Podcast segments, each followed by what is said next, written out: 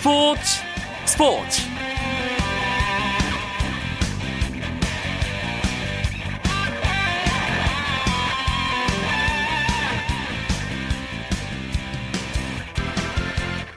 안녕하십니까 2014년의 마지막 월요일 밤 스포츠 스포츠 아나운서 이광용입니다 2014년 마지막 주가 시작됐습니다. 마지막 주라고 해봐야 이제 사흘 남았는데요. 오늘 밤이 지나고 나면 2014년은 딱 이틀만 남겨두게 됩니다.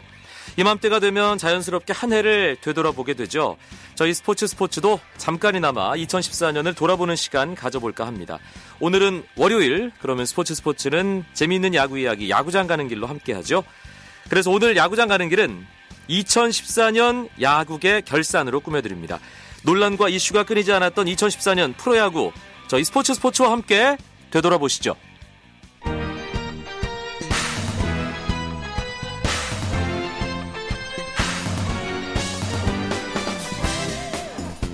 (2014년에도) 변함없이 매주 월요일 밤 야구장 가는 길을 지켜준 동반자 두 분 오늘도 함께합니다.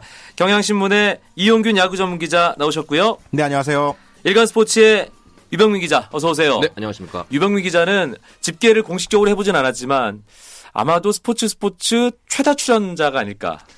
그렇죠. 저는 뭐 밤낮을 가리지 않고 불러주시면 언제든지 달려갔기 때문에 아마 제가 올해 스포츠 스포츠 가장 많이 출연했을 것 같습니다. 예, 포스트 시즌에는 거의 개근을 했기 때문에 거의 두 경기 빼고 다 개근했을걸요, 제가? 네. 네. 2013년 봄에 야구장 가는 길이 탄생했습니다. 우리가 벌써 두 번째 연말을 보내게 됐네요. 이영균 기자 어떻습니까? 어, 정말 금방 지나간 것 같아요. 네. 어, 해마다 야구 시즌은 정말 많은 일들이 벌어지는데 어, 이렇게 빨리 두 시즌이 지나갔다는 것 그리고 그 두 시즌 동안 정말 많은 일이 일어났고 그 얘기를 함께 나눌 수 있었던 게 굉장히 재밌었던 것 같습니다. 네, 그 두 시즌 동안 이용균 기자와 저는 40대가 됐다는 거. 이병민 기자는요? 정말 두 시즌이 빨리 지나갔는데요. 뭐 많은 일이 있었고 많은 게 바뀌었지만은 우승팀은 똑같았습니다. 삼성이 그러네요. 연패를 예. 하면서 저희가 2년 연속으로 삼성의 우승 소식을 전해드렸는데 꼴찌 팀도 똑같았어요. 똑같았습니다. 예. 예. 근데 이제 내년 시즌은 또 다른 다른 또 새로운 우승팀이 나올지 또 꼴찌는 누가 할지 더욱더 관심이 모아지고 있습니다. 사실 매년 비슷한 시기에 야구 시즌 시작하고 또 끝나고 옆날마다 나오는 이야기가 거기서 거기가 아니냐 그런 생각이 들긴 하는데 올해는 좀 다를 것 같아요. 어, 그렇죠. 실제로 어, 경기의 흐름, 경기의 양상, 그리고 새로운 스타들도 많이 등장을 했고 무엇보다 새로운 기록들이 많이 나왔잖아요. 네. 어, 정말 어, 멋진 야구 시즌이 아니었나. 정말 이야기거리가 많았던 풍성했던 시즌으로 기억이 됩니다. 이렇게 하면 여쭤볼게요. 2014년은 야구 기자들에게 특히 두 분에게 어떤 한 해였는지 먼저 유병민 기자. 뭐 지난주에도 말씀을 드렸지만 정말 다사다난했습니다. 사건 사고도 끊이지 않았고요. 그건 정말... 롯데자이언츠 담당이었기 때문이 아닐까요? 아, 네, 그거는 뭐 부인할 수 없는 사실입니다. 네, 네. 정말 사건 사고 끊이지 않았고 또 기쁘고 또 이루 말수 없이 정말 말도 안 되는 대기록들도 정말 달성이 많이 됐는데 이런 면에서 야구 팬들에게 정말 1년 내내 즐거움과 기쁨이 함께했던 한 해였던 것 같습니다. 이영경 기자. 사실 오승환 선수도 떠나고 이 스타들이 하나씩 빠져나갔잖아요. 유현진 선수는 그 앞서 떠났고 어, 스타들이 빠져나가면 한국 프로야구는 어떻게 될 것인가 좀 걱정스러웠는데 새로운 얼굴들이 어김없이 등장을 음. 하더라고요. 어, 정말 야구는 살아있는 생명체 같은 스포츠다라는 생각이 듭니다. 그 새로운 얼굴은 조인성 선수와 견, 조인성 씨와 견줘도 떨어지지 않는 한화 이태양 선수 같은. 어 그런 선수도 그렇죠. 네. 네. 하여튼 여러 선수들이 또 스타로 떠올랐고 여러 이야기들을 쏟아냈던 2014 야구계 결산하는 시간 본격적으로 가져 볼 텐데요. 올해 있었던 주요 좀 굵직굵직한 이야기들 제가 지금 떠오르는 것만 정리를 좀 해보면 심판들의 오심 행진 속에 합의 판정 제도가 시행됐고요. 그렇죠. 구단이 선수를 사찰하는 유병민 기자의 담당 팀이었던 그 팀에 일주일 동안 잘못 사건도 네. 있었고 그렇습니다. 참 이런 일이 또 있을까 싶은데 삼성 라이온즈는 통합 4연패 대단한 기록을 또 세웠고요. 앞으로 다시 나오기 힘들 것 같은 기록이에요. 음, 그리고 야신 네. 모든 뉴스를 온몸으로 빨아들이는 김성근 감독이 결국 한화 이글스를 지휘하게 됐다는 것도 2014년을 마무리하면서 가장 굵직한 뉴스가 아니었을까. 아, 이 정도 떠오르는데 두 분께서 2014년 야구계 제가 못 짚은 것 어떤 게 있을지 좀 정리를 좀 해주신다면요. 어, 저는 이 올해 야구는 참 좋은 야구란 무엇인가를 보여준 시즌이 아니었나 싶어요. 그 올스타전 때 보여줬던 이 박병호 선수가 이제 소, 소, 어, 린이의 손을 잡고 도는 장면이라든가 어, 이승엽 선수의 시구 장면 어, 그리고 이 포스트 시즌 때 NC 다이노스 때 그 용인에 있는 초등학교 학생들이 이 시, 한꺼번에 시구를 했던 장면들 있잖아요. 함께 동행하는 그런 의미에서요. 네. 친구들. 네. 어, 그런 굉장히 좋은 장면들이 많이 보였던 시즌이었다라는 생각이 듭니다. 따뜻한 장면들. 네. 유병민 기자. 뭐 저도 비슷한 의견인데요. 일단 어, 가족 단위의 팬들이 많아지면서 정말 야구장이 1년 내내 끊이지 않게 이벤트들이 많았어요. 어. 특히 팬들에게 감동을 준 이벤트도 많았고 특히 이제 국가 어, 야구장에서 건대가에서 야구장 밖으로 나가서 선수들이 예를 들어서 올해 같은 경우에는 그 아이스 버킷 챌린지라 해서 얼음물을 뒤집어 쓰는 그런 루게릭병 환자를 돕는 그런 행사가 있었는데 야구 선수들이 모두 동참해서 심지어 감독과 이장수 대표까지 동참을 하면서 이렇게. 예, 선행을 했거든요. 선행과 그리고 감동, 재미를 주는 여러 가지 효과를 야구 선수들이 선사한 것 같습니다. 저희가 지금 잠깐 앞서 얘기를 해도 참 많은 일이 2014년 야구계에 있었습니다. 오늘은 그 중에서 더 눈길을 모았던 뉴스들만 콕 집어서 심도 있게 얘기해보는 시간 가질 텐데요. 저희가 이용균, 유병민 두 기자께 2014 프로야구 뉴스 베스트 3 선정해달라고 미리 부탁을 했습니다. 네. 네. 그걸 바탕으로 이야기를 풀어가 보죠. 먼저 두 분이 선정한 첫 번째 뉴스는 뭘까요? 이용균 기자부터. 어, 저는 이 선수가 정말 한국 야구의 새로운 스타로 떠올랐다는 것이 정말 감동스럽기까지 해요. 음, MVP를 딴 서건창 선수입니다. 서건창. 네. 참 드라마를 써도 몇 편은 나올 것 같은데요. 어, 최근 끝난 드라마 주인공과도 자꾸 겹치는 얘기들이 많이 나오는데 서글해라고 부르죠. 그래서 서건창 선수는 절대 부인하고 절대 그러면 안 된다고 전혀 안 닮았다고 주장을 하는데요.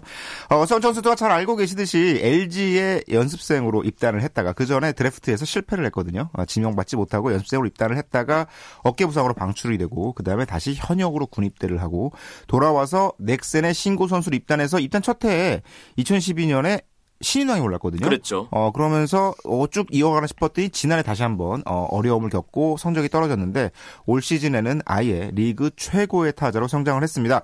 1994년 이종범 선수가 196안타를 때리고 나서 도저히 이제 200안타는 어렵지 않겠나 싶었는데 서건창 선수가 201안타로 한국 프로야구 사상 최초로 200안타 고지를 밟았죠. 음, 서건창 선수 MVP가 된다는 역시 사상 최초의 기록이 가장 큰 원동력이 됐을 거예요. 그렇죠. 일단 200안타를 돌파했다는 기록도 대단한 거지만 또 여기에 서건창 선수가 뭐 타격왕도 차지했습니다. 3할 7푼의 정말 높은 타율로 타격왕을 차지했고 또 이승엽 선수가 가지고 있었던 한 경기 최다 득, 한, 한 시즌 최다 득점이죠. 그 기록을 깨서 135득점을 하면서 어, 이 부분까지 석권을 했는데요. 이러면서 어, 서건창 선수가 뭐 당연히 MVP 받는 건 기정사실이 됐고 여기에 또 감동적인 사연은 또 서건창 선수가 말씀하신 대로 신구 선수, 출신, 신구 선수 출신이잖아요. 그렇기 때문에 여기에 또 사람들이 감동 스토리가 더해진 것 같습니다. 네. 유병민 기자는 어떤 뉴스를 첫 번째로 꼽으시겠어요? 저도 역시 서건창 선수의 200안타 대결에서 아, 동의를 하시는 꼽았습니다. 네. 예. 뭐, 그거는 모든 어떤 야구 팬이든 어떤 야구 관계자든 서건창 선수의 성공 스토리는 2014년 프로야구 뭐 가장 큰 사건으로 기억을 하지 않을까 싶습니다. 그런데 서건창 선수의 기록뿐만 아니라 2014년 프로야구에 참 여러 가지 기록들이 나왔거든요. 엄청 많았죠. 예. 야구장 가는 길에 공식 정리남 유병민 기자가 2014년 주요 기록들만 좀 짚어주세요. 일단 서건창 선수가 한 시즌 최다 안타인 200안타를 돌파해서 201안타를 기록을 했고요. 박병호 선수, 넥센의 박병호 선수가 11년 만에 50홈런 고지를 정복했습니다. 이승엽 선수 이후로 11년 만인데요. 또 여기서 강정호 선수는 유격수 최초로 한 시즌 40홈런을 달성을 했고요. 또 찰리 선수, NC 찰리 선수가 지난 2000년 한화의 송진우 이후에 14년 만에 노히트 노런을 달성을 또 사실 했습니다. 노히트 노런이 그렇게 오랜만이었나 싶었어요. 찰리 선수 기록 나왔을 때. 한동안 보지 못했죠. 그렇죠. 아마 노히트 노런 그 송진우 선수의 노히트 노런 이후에 태어난 야구 팬들도 굉장히 많을 것 같아요. 그렇겠네요. 꽤 많을 것 같습니다. 네. 여기에 또 임창용 선수가 한일 통산 300세이브를 달성을 또 했고요. 배영수 선수는 개인 통상 120승을 돌파를 했습니다. 또 삼성의 나바로는 어, 이전에 현대 박경환이 세웠던 4연 타석 홈런을 올해 또 기록을 했고요. 또 롯데는 또 한 경기에 29개 안타라는 신기록을 달성하기도 했습니다. 좀 이른 얘기긴 하지만 2015년 내년 시즌 프로야구 이제 10개 구단 체제가 되는데 어떤 기록들이 팬들을 기다리고 있을까요? 어, 뭐, 한 시즌, 그러니까 내년 시즌에는 이 프로야구 경기가 144경기. 한국 프로야구 최초로 144경기. 팀수 늘어나죠. 경기잖아요. 그렇기 때문에 올, 올해 세워진 기록들이 모두 갈아치워질 가능성. 한 시즌 최다 기록들이 대부분 갈아치워질 가능성이 생기거든요. 아, 그동안 역대 가장 많은 경기를 한 게 130경기 정도였으니까. 133경기였거든요. 예. 어, 근데 이제 11경기가 늘어나기 때문에, 어, 박병호 선수가 올해야말로 60홈런에 도전할, 내년이야말로 충분히, 예. 60홈런에 도전할 수 있지 않을까라는 한 시즌 최다 기록에 대한 기대가 굉장히 크고요.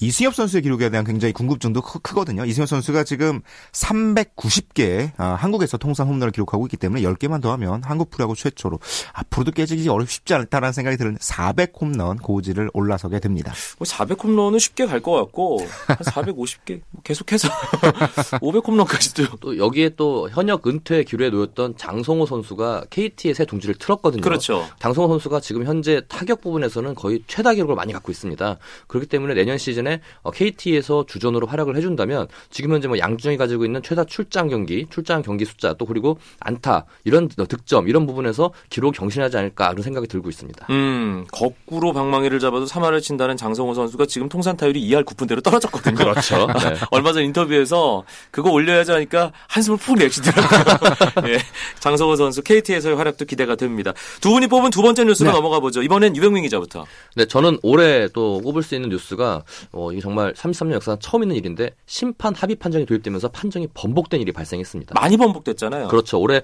115회 요청이 들어왔는데 이 중에서 47차례가 판정이 번복됐습니다. 번복률이 40.8%인데 이거는 뭐 심판 쪽이나 또 어, 현장 관계자, 감독이나 선수 입장에서도 굉장히 만족스러운 수치라고 지금 평가받고 있습니다. 합의 판정과 관련해서 재미있는 일화들도 많이 있죠. 합의 판정 도입 초반에는 감독들이 합의 판정을 어떤 신청을 해야 되는 타이밍을 잡기가 굉장히 어려워서 얼마 안에 신청을 해야 되는 거였잖아요. 어, 뭐 10초 어, 이닝 교체 시에는 시간이 좀 길지만 뭐 대개 10초 안에 결정을 해야 된다라는 규정이 있거든요. 그래서 어, 주저주저 하다가 판정을 하지 못하는 경우도 있고 그리고 이 실제로 판정 번복을 위해서라기보다는 상대의 흐름을 끊기 위한 작전으로 사용하는 경우도 많았어요. 음. 또 여기 아, 근데 어, 공교롭게도 이 합의 판정 초기에 한화의 정근우 선수가 이 2루 베이스 위에서 이 네모를 그렇죠. 그리는 동작을 네. 하면서 그 동작 자체가 아예 사실은 아무도 정하지 않았었거든요. 근데 그 동작이 비디오 판독을 요청하는 동작으로 그냥 굳어져 버렸어요. 아, 저는 그 네모를 감독들이 다, 그린 손동작도 손동작인데 당시 정근우 선수의 그 억울한 표정이 표정. 기억이 남아요. 제가 임무가 봤는데 아니야 아니야 이러면서 네모를 표시하는데 정말 그랬고요.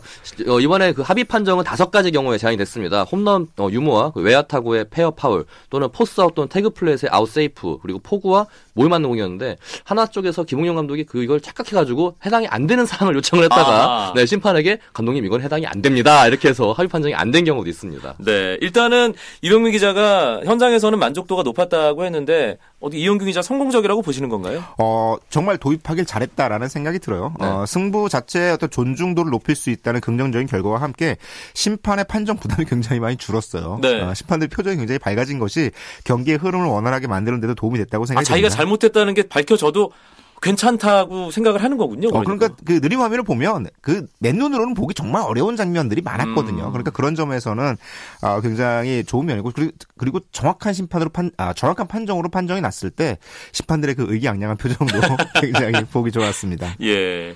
이용균 기자는 두 번째 뉴스를 어떤 걸 꼽으시겠어요? 음, 사실 첫 번째 뉴스가 될 수도 있을 법한 굉장히 큰 사건이었는데요. 올해는 정말 타고 투저를 넘어서 타고 투망까지 갔던 게 아니었을까 싶을 정도로 굉장한 시즌이었습니다. 확 와닿는데요, 그 표현. 그러니까요. 리그 평균 리그 전체 타율이 2할 8푼 9리였고요. 리그 전체 투수들의 평균 자책이 5.21이었습니다. 사실 지금 말씀하신 그 평균 타율과 평균 자책점은 일반적인 시즌의 팀 평균 타율 1위의 타율, 그렇죠. 팀 평균 자책점 꼴찌의 자책점 정도가 되는 거 아닌가요? 프로야구 사상 이 리그 전체 타율이 2할 8푼을 넘은 게 올해가 처음이고요. 예. 2할 8푼 9리 아, 이- 앞서 가장 높았던 때가 1999년에 2할 7푼 6리였어요. 음. 그러니까 1푼 3리 이상 올라갔다는 거고 어, 리그 평균 자책이 5점을 넘은 것도 사상 처음 있는 일입니다. 99년에 4.98이 가장 높았거든요. 네. 아, 정말 타자들이 득세하고 투수들이 어려웠던. 어, 그래서 사실 투수들 연봉 많이 깎으면 안 될 것 같아요. 어, 평균치 이 상승 부분을 좀 고려해야 되기 때문에 타자들은 조금 뭐 다르겠지만. 그래서 타자들 성적 인플레라고 봐야 될 것 같은데요. 그렇죠. 워낙에 모든 수치들이 다 올라갔고 그래서 타격왕 경쟁이 끝까지 참 치열했어요. 타격왕 경쟁뿐이 아니라 뭐 여러 공격 분야에서 정말 치열했는데요. 일단 제가 뭐 전에 한번 말씀드렸지만은 올해 골든글러브 외야수 부분 후보 14명이 전부 3할 타자였습니다. 네. 3할이 안 되면 후보도 못 들어가는 그런 실정이었는데요. 올 시즌 3할 타자가 36명. 여섯 명. 심지어 3할 4푼, 3할 5푼을 쳐도 골든글러브를 못 받는 선수들이 있었어요. 소나 선수가 벌벌 떨어 족발할 것 같아가지고 네. 네, 그런 상황까지 발생이 했는데 아무래도 그러면서 반대적으로 투수들은 굉장히 힘든 시즌을 보냈 습니다. 특히 아까 팀 평균자처럼 말씀하셨는데 한화 같은 경우에는 제가 여러 번 강조했지만 6.35라는 정말 어마어마한 수치를 기록하면서 3미의 기록을 깨고 역대 최악의 기록을 남겼거든요. 네. 이런 점이 아마 내년 시즌에 김성 감독을 더 고민하게 만들 것 같고 아무래도 또 지금 타자들은 미국 메이저리그식 그런 웨이트를 도입을 해서 힘을 굉장히 키웠습니다. 박병호 선수 팔뚝을 보면 정말 어마어마해요. 뭐 허벅지보다 더 두꺼운 그런 팔뚝을 네. 보유하고 있는데 반대로 투수들은 좀 이런 면에서 좀 약간 좀 부족하지 않았나 생각이 듭니다. 알겠습니다. 2015 시즌은 과연 이 타고 투저 현상이 지속될지 아니면 투수들이 좀 만회를 할지 궁금해집니다. 월요일 밤에 재미있는 야구 이야기 야구장 가는 길 듣고 계십니다. 오늘은 2014년 보내면서 한 해 야구계 결산하고 있는데요. 이용균 기자, 유병민 기자 두 분과 함께하고 있습니다. 쳤다 하면 홈런이고 슛 골이고 각본 없는 한 편의 드라마. 그것이 바로 그것이 바로 손에 잡힌 우승 트로피. 목에 걸린 그 배달 너와 내가 하나 되는. 그것이 바로 그것이 바로 그것이 바로 꿈꾸던 스포츠. KBS 1라디오 이광용의 스포츠 스포츠. 2014 한국 프로야구 결산. 두 기자가 선정한 주요 뉴스 베스트 3는 어떤 건지 지금부터 밝혀드립니다. 이용균 기자. 정말 어렵고 힘들었던 아시안 게임 금메달이에요. 아, 7회 무사 1, 3루 위기에 몰릴 때만 해도 아 이제 끝났구나 어렵겠구나라고 생각이 들었는데 거기서 안지만 선수가 올라와서 점수를 주지 않고 아웃카운트 세 개를 모두 잡아냈거든요. 어, 정말 안지만 선수를 위한 아, 대회가 아니었나. 안지만 선수가 정말 큰일 해줬습니다. 그래서일까요? 연말에 그 두둑한 FA 금액이? 그렇죠. 아무래도 영향이 없지 않았다고 볼 수 있고요. 또 저희가 당시에 7회까지만 하더라도 좀 미- 기사를 미리 조금 작성해 놔야 되거든요. 그래서 인천 참사니 뭐 의린이 여러 가지 기사를 좀 해놨었는데 8회에 정말 극적인 역전을 이뤄내면서 그 기사들은 다 휴지통으로 갔고요. 정말 아, 값진 금메달을 따냈는데 좀 아쉬운 면은 좀 이전보다는 좀 그렇게 금메달이 좀 감동이 진하진 않았던 것 같아요. 음. 아무래도 그 부상을 숨기고 뭐 대표팀에 들어왔다는 것 때문에 나주한 선수가 여론의 문매를 맞았고 이 문제가 국정감사까지 거론이 되면서 정말 논란이 됐었는데 이런 것도 있었고 또 아시안 게임이 또 병역만을 위해서 좀 대회를 하는 거 아니냐 또 이런 또 지탄이 있어가지고 좀 감동이 좀 길진 않았던 것 같습니다. 예, 뭐 뒷맛이 썩 개운치는 않았던, 예, 그렇긴 했지만 그래도 또 국민들이 아시안 게임 금메달을 통해서 또 기뻐하고, 어, 또 야구 선수를 활약하는 걸 볼 수 있었기 때문에 의미가 있었던 그런, 그런. 짜릿한 경기는 아마 다시 보기 힘들 거예요. 네. 네. 또 새로운 스타도 많이 탄생을 했습니다. 특히 황재균 선수 같은 경우에는 금메달을 따면서 어머니에 이어서 처음으로 그렇죠. 모자 금메달리스트가 됐잖아요. 예. 그런 면에서도 여러 가지 의미가 있었던 대회인 것 같습니다. 음. 유병민 기자의 2014 한국 프로야구 빅뉴스 세 번째 어떤 건지 궁금한데요. 저는 요즘 최근 뉴스를 뜨겁게 달구고 있는 강정호 선수의 해외 진출을 좀 어, 뉴스를 꼽고 싶은데요. 네. 일단 국내 프로야구 출신으로 처음으로 야수 어, 야수가 메이저리그 진출을 좀 도전하고 있고요. 피- 어, 포스팅 시스템을 통해서 피츠버그로부터 500만 2,015달러라는 정말 큰 금액의 포스팅을 받았는데 이제 남은 게 연봉 협상 과정이 남았거든요. 어, 앨런 네로 에이전트가 어떤 협상력을 발휘해서 강정호에게 좋은 선물을 안길지 기대가 되고 있습니다. 사실 김광현 선수가 먼저 치고 나갔고요. 그렇죠. 메이저리그 도전. 네. 또 양현종 선수도 한번 해보겠다라고 해서 두 선수가 포스팅을 했는데 네. 김광현 선수는 200만 달러. 네. 일단 수락을 했다가 중간에 다시 복귀하는 것으로 됐고요. 양현종 선수, 예. 어, 합의를 하지 못했죠. 음, 네. 양현종 선수는 일단 포스팅 금액조차 제대로 밝혀지지 않은 상태에서 좀 팀이 약간 주저앉히는 모양새가 그렇습니다. 됐고 네. 강정호 선수만 일단 미국 행이 지금 진행이 되고 있는 상황이에요. 강정호 선수 뭐 예상했던 금액 어느 정도는 마- 어, 채웠다라고 볼 수 있는데 사실 팀이 좀 의외였어요. 그러게요. 네, 피츠버그가 뭐 내야진이 어느 정도 갖춰진 피츠버그가 특히 아시아 선수 아주 큰 관심이 있었던 팀은 아니었거든요. 어, 게다가 돈을 그렇게 많이 쓰는 팀이 아닌데 그쵸. 500만 달러라는 돈을 강정호 선수에 투자했다는 건 어, 뭔가 특별한 게 있는 것이 아닌가라는 생각이 들어서 요즘 국내 에, 야구 팬들은 이 피츠버그 배우기에 굉장히 열심입니다. 저는 개인적으로 피츠버그는 그 포수 제이슨 캔달이 리드오프 1번 타자 하던 그 시절밖에 기억이 안 나거든요. 근데 최근 보니까 그 피츠버그 파이리츠의 그 진한색 노란 P자 써져 있는 그 네. 모자 쓰고 다니시는 분들이 꽤 많이 보여요. 벌써부터 엄청나게 판매가 되는 것 같은데 예. 또 최근에는 또 중견수로 뛰고 있는 앤드류 맥커친 선수가 좀 약간 핫 플레이어로 좀 많이 팬들의 사랑을 받고 있는데요. 강정호 선수도 약간 그런 화끈한 파워 장타 스타일이 있기 때문에 피츠버그에서 그런 걸 좀 바라낸 것 같고 그리고 아, 피츠버그가 말씀하신 것처럼 메이저리그 전체 구단 30개 구단 중에 돈 그 규모가 26위에 불과합니다. 음. 하지만 500만 달러라는 거금을 들였고 또 지금 현재 주전 유격수의 연봉이 50만 달러밖에 되지가 않아요. 51만 달러밖에 되지 않은 선수가 주전을 뛰고 있는데 몇백만 달러의 백업 선수를 데려온 것 같지는 않고 강정호 선수가 어떤 식으로 또 그 주전 돌- 경쟁을 돌파할지도 관심이 모아지고 있습니다. 네, 내년에는 뭐 국내 프로야구뿐만 아니라 메이저리그에도 국내 팬들이 챙겨 볼 만한 거리가 또 하나 그렇죠. 늘었다. 네. 이렇게 볼 수 있을 것 같습니다.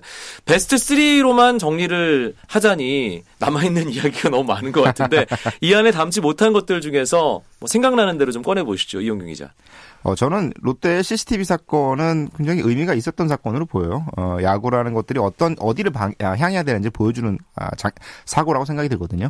그러니까 사실, 어, 프로야구 삼성은 최근 전력 분석을 굉장히 강화를 하면서 이 포수의 사인대로 공이 들어오는지의 여부도, 그러니까 포수가 앉은 자리로 오는지의 여부도 체크를 하고 데이터를 집어넣거든요. 어, 바- 또 하나, 넥센은, 어, 팀의 색깔을 어떻게 만들어야 홈구장, 목동구장과 가장 각- 어, 적합한 팀이 될 수수 있는지에 대해서 굉장히 많은 연구를 하고 그러니까 다른 팀들이 강팀들은 역시 그라운드 안에서 어떤 좋은 일을 할 수 있을지에 대해서 연구를 하고 들여다보고 설치를 하잖아요. 그런데 롯데는 거꾸로 그라운드 밖에다가 CCTV를 설치하고 선수를 쳐다봄으로써 아 어떤 팀이 강팀이 되나 역시 그라운드 안을 자세히 살펴보는 팀이 강팀이 되는 거 되는 거구나라는 거를 올 시즌 보여줬다고 생각이 듭니다. 네, CCTV 사건을 이런 식으로 어, 바라보고 또 평가하시는 네. 의견은 처음 듣습니다. 예. 참 롯데가 세게 들어갈 것 같습니다. 이병민 기자도 못다한 이야기 있으면 저는 일단 올해 모처럼 오랜만에 등장한 외국인 타자들이 또 리그의 흥행에 좀 한몫했다고 보는데요. 그렇죠. 뭐 한화의 피에 선수 정말 기- 뭐 도- 예상할 수 없던 돌발 행동으로 정말 좀 많이 화제를 모았- 모았고 내년에 또 한화의 나이저 모건이라는 선수는 그에 못지않은 악동 기질이 있거든요. 음. 그래서 기대가 되고 있고요. 또 뭐 뒤늦게 들어온 뭐 LG의 브래드 스나이더 선수 뭐 렌즈를 껴서 타격이 좋아졌다. 또 이런 렌즈왕까지 또 별명을 얻었고 NC의 에릭 타임즈나 삼성의 나바로 선수 같은 경우에는 외국인 타자 한 명이 팀에 미칠 수 있는 영향이 정말 크다는 거를 정확히 보여줬거든요. 내년 시즌에도 외국인 타자들이 좀 다 들어오고 있는데 어떤 영향을 끼칠지 관심이 모아지고 있습니다. 외국인 타자가 들어오면서 기대도 했지만 한편으로 또 걱정도 했는데 네. 상당히 긍정적인 영향이 많이 있었던 것 같고요. 또 무엇보다 프로스포츠의 가장 중요한 요소인 이야기거리가 많아졌다는 게 가장 좋은 게 아닌가 싶기도 하고요. 마산구장에 테임즈 선수의 수염을 달고 들어온 팬들이 많아졌다는 건 굉장히 의미가 있었던 것 같아요. 또 삼성 예. 대구장에 나바로 선수의 머리 스타일을 똑같이 따라하는 선수들이 있어요. 팬들도 있었고요. 하지만 타고 투저의 주요한 원흉이 또 외국인 타자들이 아니었을까. 주범이었죠, 뭐. 네. 근데 뭐 야구라는 것으로 적응하기 나름이니까 그렇죠. 그에 네. 못지않게 투수들도 많은 준비를 할 거라고 생각이 듭니다. 음, 2014년 프로야구 20여 분의 시간 동안 담기 엔 워낙에 많은 이야기들이 있었습니다. 그래서 저희가 나름대로 정리를 해봤는데요. 한 줄 평 하면서 마무리 해볼까요? 이번엔 이병민 기자부터. 뭐 진짜 인생사 희노애락을 다 느꼈던 2014, 2014 시즌 같습니다. 기쁜 일도 있었고 말씀하신 대로 또 담당팀의 CCTV 사찰로 분노한 적도 있었고요. 또 슬픈 슬픈 일도 있었습니다. 또 여러 가지 즐거운 일도 있었는데 내년에도 이런 희노애락이 팬들과 함께했으면 좋겠습니다. 이용규 기자. 내년에도 좋은 야구 보고 싶습니다. 좋은 야구란 어떤 야구인가요? 감동을 주는 야구인 것 같아요. 음. 네, 많은 많은 선수들이 자신의 플레이뿐만 아니라 어떤 주변의 팬들도 챙기고 자신보다는 팀을 위한 플레이를 보여줌으로써 더 팀이 강해지는 모습을 아, 야구를 보여주는 것 그것이 좋은 사람들의 좋은 야구가 아닐까 싶거든요. 원년에 이런 모토가 있었죠. 어린이에게 꿈과 그렇죠. 사랑을. 이제 그 초심을 잘 구현하는 야구 2015년 시즌에 좀 보여줬으면 좋겠습니다. 이제 어른들에게도 꿈과 희망을 줄 수 있는 것 같아요. 맞습니다. 온 가족에게 주고 있습니다 지금. 2014년 보내면서 한 해 야구에 결산하는 시간 야구장 가는 길 경향신문 이용균 기자 일가스포츠 유병민 기자 두 분과 함께했습니다. 고맙습니다. 네, 네, 감사합니다. 감사합니다. 내일은 2014 한국 축구 결산 시간 갖겠습니다. 저는 내일 9시 35분에 뵙죠. 아나운서 이광용이었습니다. 고맙습니다. 스포츠 스포츠